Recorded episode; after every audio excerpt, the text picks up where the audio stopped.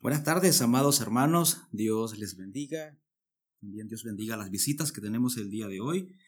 Nos sentimos contentos de tenerles entre nosotros.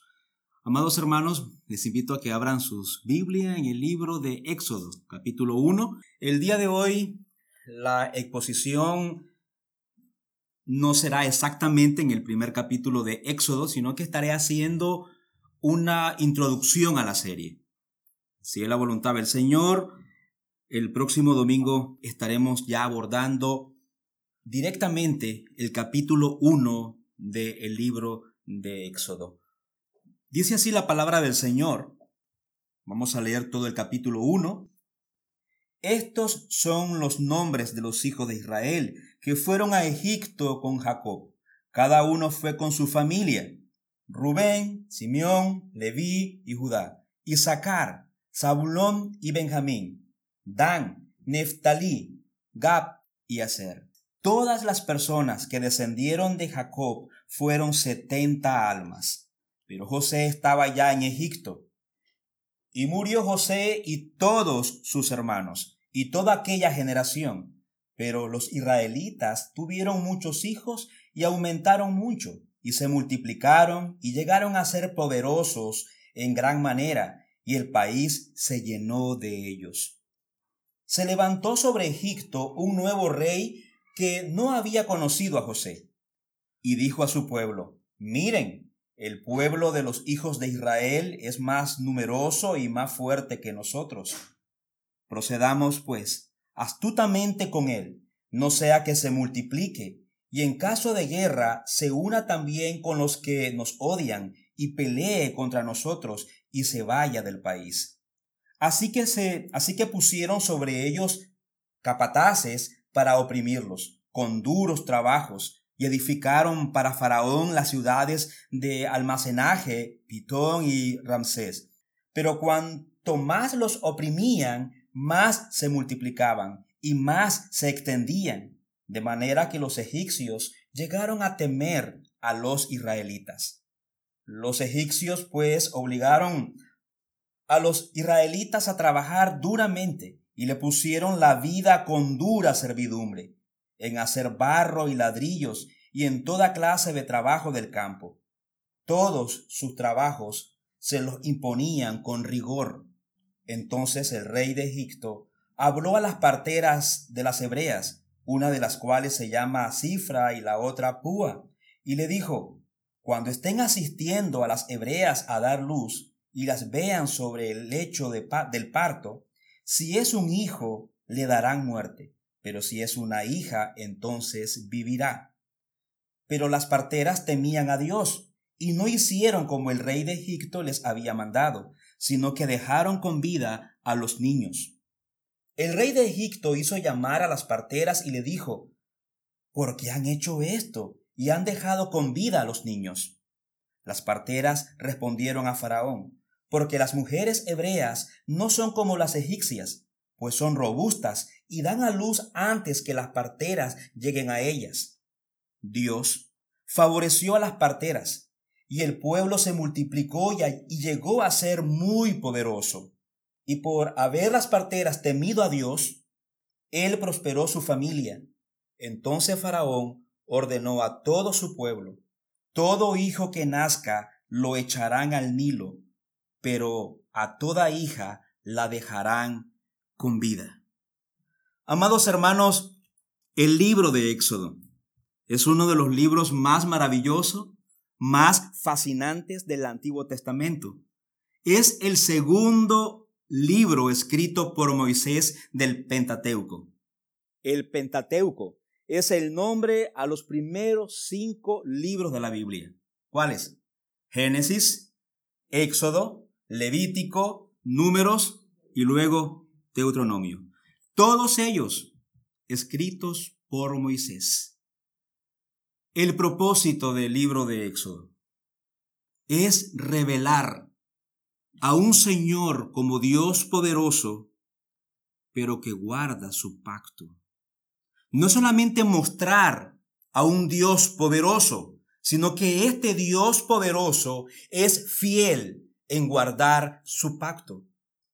Pero aún cuando su pueblo lo quebranta una y otra vez y otra vez. El título de este libro se deriva de la palabra griega Éxodos, que significa salida, partida. Bueno, el libro de Éxodo toma el nombre del acontecimiento de la salida de Israel de Egipto, el cual es el suceso que se narra en los primeros quince capítulos de este segundo libro escrito por Moisés. Si ustedes observan, el libro de Éxodo continúa la historia de cómo Dios cumple la promesa. ¿Pero cuál promesa? Bueno, la promesa de bendecir a Abraham y de convertirlo en una gran nación.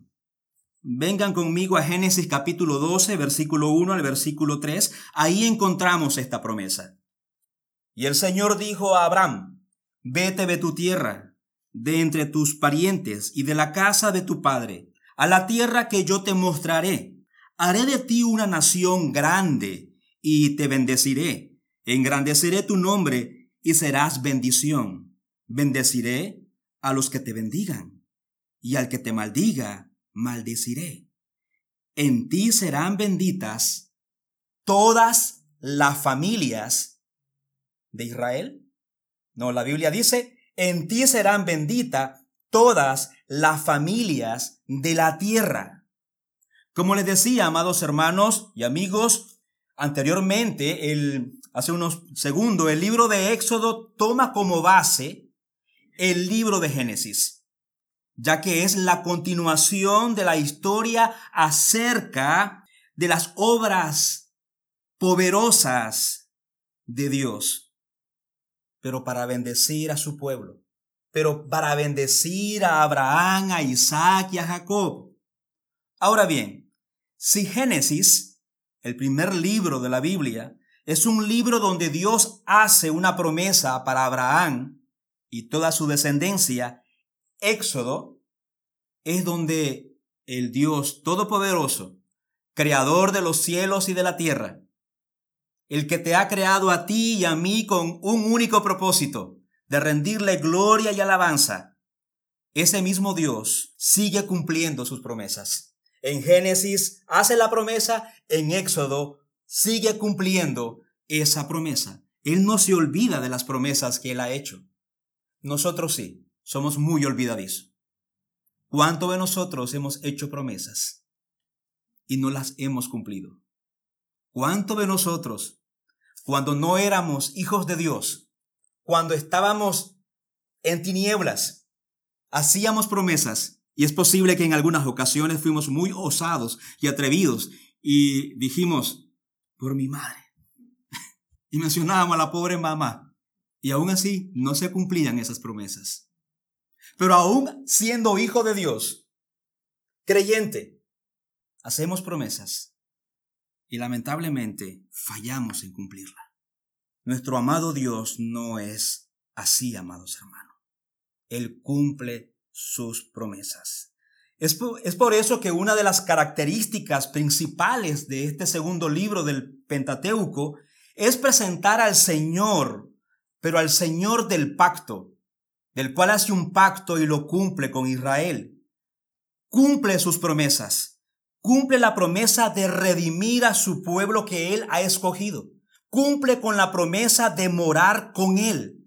Cumple con la promesa de ser su rey, su señor y legislador. Amados hermanos, nuestro Señor cumple sus promesas. La palabra del Señor nos dice en el libro de Números, capítulo veintitrés, versículo diecinueve, Dios no es hombre para que mienta, ni hijo de hombre para que se arrepienta. Luego viene un par de preguntas. ¿Lo ha dicho Él y no lo hará? ¿Ha hablado y no lo cumplirá? Claro que sí, amados hermanos. Mis amados hermanos, nuestro Señor continúa cumpliendo sus promesas a su pueblo escogido. Ese pueblo escogido que hoy ha sido redimido con la sangre del Cordero de Dios, nuestro Señor Jesucristo, el cual mora con cada uno de nosotros y es el Rey soberano de nuestras vidas. Pero ahora, todo por medio de su evangelio, la obra de nuestro Señor Jesucristo. Quiero en este momento, amada iglesia, hacer énfasis, pero también recordarte alguna de las promesas del evangelio. Eso debería haber sido éxodo para los israelitas, ver a un Dios que sigue cumpliendo sus promesas. Yo quiero hoy, amado hermano, recordarte algunas promesas que el Señor nos ha dado en su evangelio.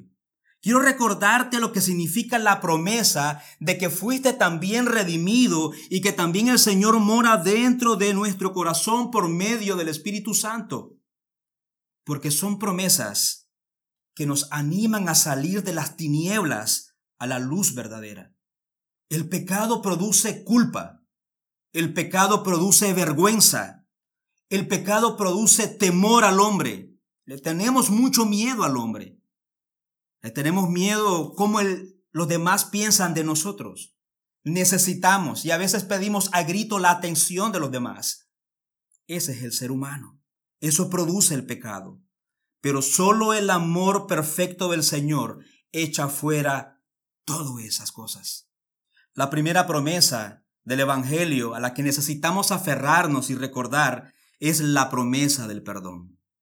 La promesa del perdón de Dios no es parcial, no es temporal, es total y también es completa. Él dice que nunca más, y cuando Él dice que es nunca más, es nunca más. En griego, en hebreo, como tú lo quieras investigar en cualquier idioma, es nunca más se acordará de nuestros pecados y que también nos separa de ellos. Tan lejos está el oriente del occidente. ¡Qué promesa tan asombrosa! No tengo por qué llevar mis pecados a todos lados, como si fuera un gran bolso lleno de remordimiento, de ira, de culpa, de temor, lastimando mis hombros espirituales y quebrando la espalda de mi fe, de mi confianza en el Señor. Amado hermano, Jesús tomó el peso de mi pecado sobre, sobre sí mismo para que yo ya no estuviera cargándolo. La segunda promesa del evangelio es la liberación. Cristo no solo vino para perdonar nuestros pecados, sino también para liberarnos de ellos, para liberarnos de esa esclavitud. Él destruyó el dominio del pecado sobre mí. Eso nos dice el apóstol Pablo en el libro de Romanos. Ya no tengo por qué entregarme al pecado. El Señor nos ha capacitado por medio del Espíritu Santo para ya no obedecer al pecado, a las tentaciones. Ahora puedo, por la gracia del Señor, rebelarme al pecado y decir no, porque he sido libertado. Ya no soy esclavo. El evangelio no solamente me recuerda las promesas del perdón, la liberación, sino también la fortaleza, tal como el Señor lo prometió al apóstol Pablo en cierta circunstancia muy difícil. El Señor le dijo al apóstol Pablo, una expresión que yo sé que ustedes la han leído en muchas ocasiones: Pablo, te basta con mi gracia, pues mi poder se perfecciona en la debilidad. Segunda de Corintios, capítulo doce, versículo nueve. En el evangelio también encontramos otra promesa de reconciliación. El corazón del evangelio es la venida del príncipe de paz. En él encontramos la reconciliación no solo con Dios, sino también encontramos la reconciliación con los demás, amados hermanos. Él es el único que puede destruir todos los muros que nosotros mismos nos hemos puesto. Solo Él puede poner amor en los corazones que una vez albergaron odio, resentimiento. Él transforma a personas negligentes y egoístas, orgullosas, en personas tiernas y compasivas. Finalmente, el evangelio promete misericordia. Y quiero recordarte esa promesa que el Señor ha hecho y la sigue cumpliendo, amado hermano. La sigue cumpliendo. Él promete misericordia.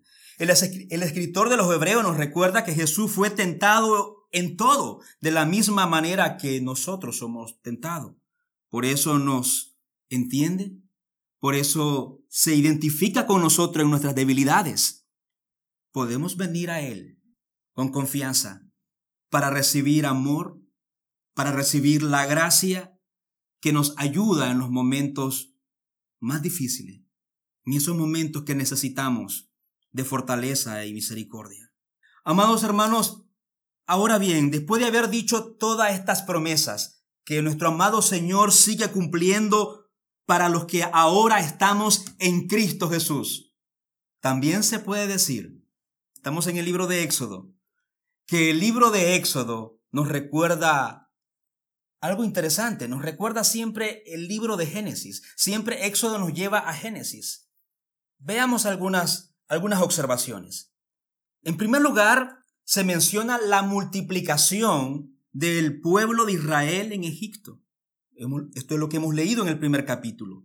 Pero esto hace alusión a la bendición de Dios sobre el hombre cuando el hombre fue recién creado. ¿Recuerdan ustedes estos versículos? Dios creó al ser humano a su imagen, lo creó. Génesis capítulo uno, versículo veintiocho. Hombre y mujer, no hay un tercer sexo.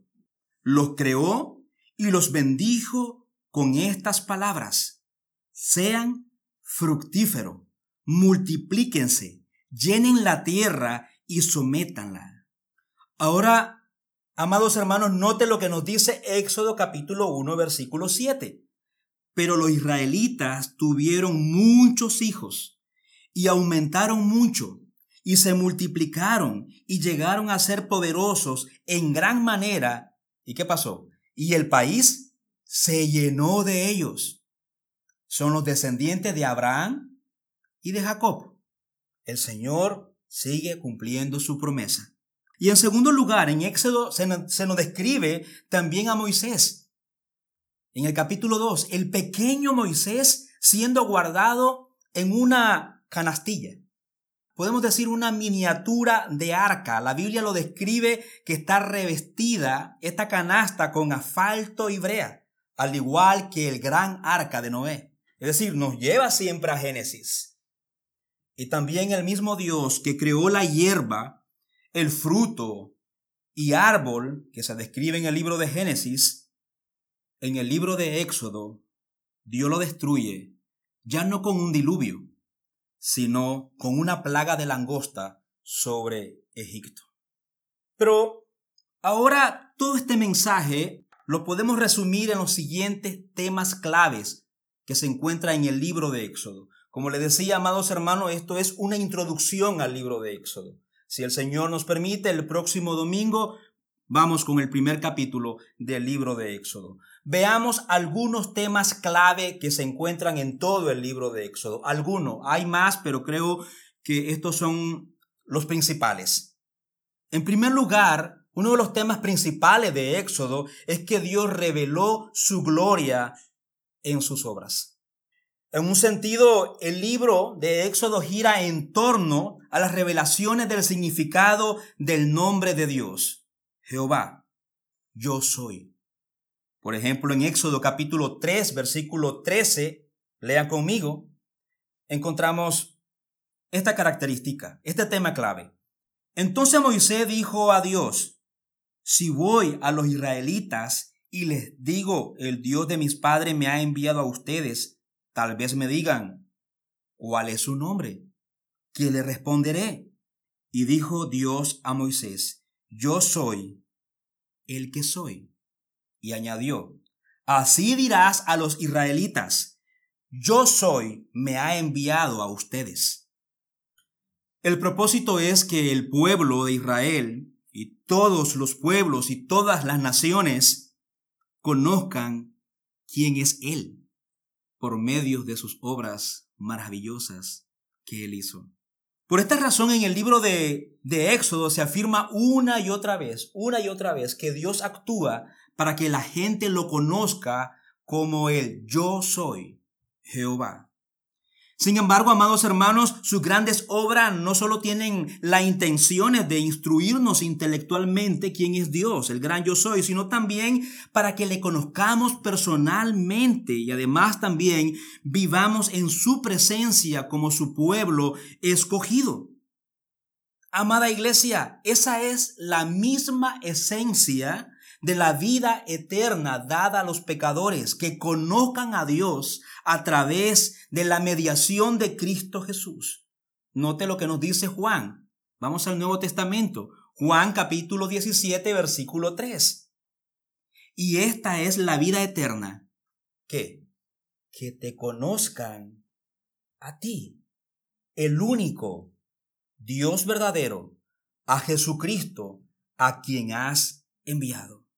Y es también una de las promesas centrales del nuevo pacto, que todo el pueblo de Dios le conozca, no solamente teóricamente, sino también experimentalmente, como el único, y no hay otro, como el único y real tesoro de tu vida. ¿Es este Dios tu único y real tesoro de tu vida? ¿O hay otros dioses? Note lo que nos dice Hebreos, capítulo ocho, versículo once al versículo doce. Y ninguno de ellos enseñará a su conciudadano, ninguno a su hermano diciendo conoce al Señor, porque todos me conocerán, desde el menor hasta el mayor de ellos, pues tendré misericordia de sus iniquidades y nunca más me acordaré de sus pecados. En segundo lugar, otro de los temas clave que se encuentra en el libro de Éxodo fue la batalla que libró nuestro Creador contra los dioses falsos de Egipto, y donde mostró que nuestro Dios es soberano en todas las cosas, amados hermanos. Él es soberano, no solamente en algunas cosas, no, Él es soberano en todas las cosas de esta vida. Egipto consideraba al faraón como un ser divino, como un Dios.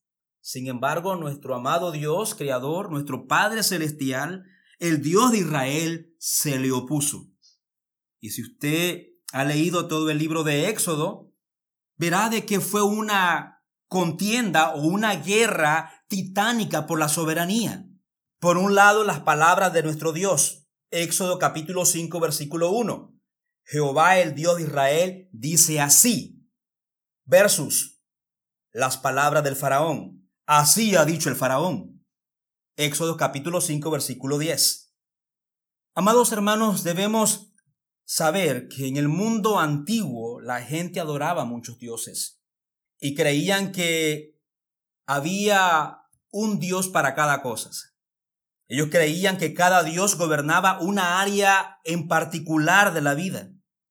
Y es por esa razón que el Señor envió a Moisés y a Aarón, respaldados por nuestro amado Dios, con milagros portentosos, con el propósito de humillar a los hechiceros egipcios, el cual invocaban el poder de estos dioses. Y también por medio de algunas plagas, si no, si no todas podemos decir, Dios atacó por medio de cada plaga el dominio de un ídolo en específico. Sigue mi pregunta en pie. ¿Cuáles son los ídolos de tu corazón? ¿Es nuestro Dios, nuestro amado Señor y Salvador, tu principal tesoro? ¿El Dios de tu vida? ¿Hay otros dioses? O te lo voy a poner de una manera más sencilla. ¿Qué te preocupa? ¿Cuáles son tus preocupaciones? ¿Cuáles son tus temores? ¿Esos temores y estas preocupaciones te hacen más insatisfecho? ¿Te sientes falto de amor? Es posible que ahí estén varios dioses, porque el Señor, amados hermanos, es nuestra única fuente, nuestro único tesoro. Y cuando es así, cuando creemos, confiamos que nuestras vidas descansan en su mano soberana, no deberíamos de tener temor por las cosas de esta vida. Deberíamos de ser las personas más sobrias, las personas más satisfechas, porque el amor de Dios ha sido derramado sobre nuestras vidas. El cristiano no debería, digo, no debería porque a veces se evidencia otra cosa, pero el cristiano no debería andar, andar por la vida reclamando amor. No, el amor del Señor ha sido derramado sobre nuestras vidas, amados hermanos. Él mora dentro de nosotros. Dios, por medio de todos estos hechos maravillosos, estaba enseñándoles a su pueblo que Él es el único Dios verdadero. Y por esta razón, encontramos en el libro de Éxodo un canto, un canto de Israel a la orilla del Mar Rojo. Un hermoso canto que dice así: ¿Quién como tú, oh Jehová, entre los dioses? ¿Podemos decir también nosotros eso? Podemos también cantar, también podemos entonar esa alabanza. ¿Quién como tú, amado Salvador, Cordero perfecto, que te entregaste por mí en la cruz del Calvario? Jehová reina en mi corazón. Jehová reina eternamente y para siempre. Éxodo capítulo quince, versículo once al versículo dieciocho, puede encontrar usted este cántico. Amado hermano, y esto es también la base del primer mandamiento. Éxodo capítulo veinte, versículo tres. No tendrás dioses ajenos delante de mí. Pero también en este sentido, el Nuevo Testamento, específicamente en el libro de Apocalipsis, llama al hombre a dejar de adorar a sus ídolos y placeres de este mundo para dar gloria al que está sentado en el trono y al Cordero. Note conmigo y lea conmigo lo que dice Apocalipsis capítulo once, perdón, once, versículo quince. El séptimo ángel tocó la trompeta y hubo grandes voces en el cielo que decían: el reino del mundo ha venido a ser el reino de nuestro Señor y de su Cristo. Él reinará por los siglos de los siglos. En tercer lugar, el libro de Éxodo también tiene como tema clave que el Señor redimió a pecadores para que fueran su pueblo del pacto. En la ley, la redención de un criminal se hacía por medio del pago de un precio de compensación para liberarlo del castigo.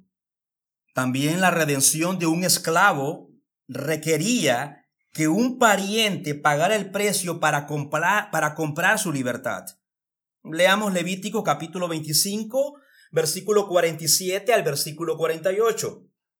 Si aumentan los bienes del extranjero o del peregrino que mora contigo, y si empobrece tu hermano que está con él, y se vende al extranjero que mora contigo, o se vende a los descendientes de la familia de un extranjero, él tendrá derecho de redención después de ser vendido. Uno de sus hermanos podrá redimirlo. En este sentido de la redención, Israel, amados hermanos, era culpable de adorar a otros dioses. Era merecedor del castigo divino. Era merecedor que la ira de Dios fuera descargada sobre ellos, pero el Señor los redimió. El Señor tuvo misericordia de ellos y los redimió de la esclavitud de los egipcios. Cuando la ira de Dios cayó sobre Egipto, el pueblo de Israel fue perdonado, porque estaba cubierto con su redención. La sangre del Cordero de la Pascua tenía que ser rociado en los postes de las puertas de las casas de los israelitas. Y la muerte de Egipto, específicamente la muerte de los, de los primogénitos, que era para los egipcios, pero al mismo tiempo era la libertad del pueblo de Israel. Yo les invito a que lean todo el capítulo doce del libro de Éxodo. Amados hermanos, todo esto apuntaba al verdadero Cordero Dios. Por eso bien se dice en el Nuevo Testamento que Cristo es el sacrificio de nuestra Pascua, pues su muerte sangrienta, como un Cordero de Dios, libera a las personas de todos los pueblos y las naciones de sus pecados. Lea conmigo Primera de Pedro, capítulo uno, versículo dieciocho al versículo veintiuno. Lea conmigo de manera detenida y también meditando en su palabra. Ustedes saben que no fueron redimidos de su vana manera de vivir heredada de sus padres con cosas perecederas como oro o plata, sino con sangre preciosa como de un cordero sin tacha y sin mancha, la sangre de Cristo, porque Él estaba preparado desde antes de la fundación del mundo, pero se ha manifestado en estos últimos tiempos por amor a ustedes. Por medio de Él, ¿qué somos?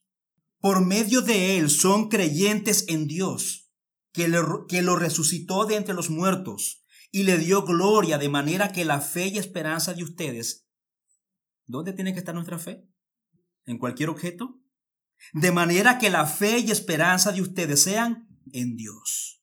Y en cuarto lugar, amados hermanos, otro tema clave de Éxodo es que Dios obró la salvación y el juicio a través de un mediador humano.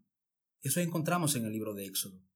Moisés no solo registró todos los hechos de Dios, esos hechos portentosos y maravillosos en este libro de Éxodo o en el Pentateuco, sino que también Moisés fue el instrumento, el personaje central dentro de todo lo que Dios hizo.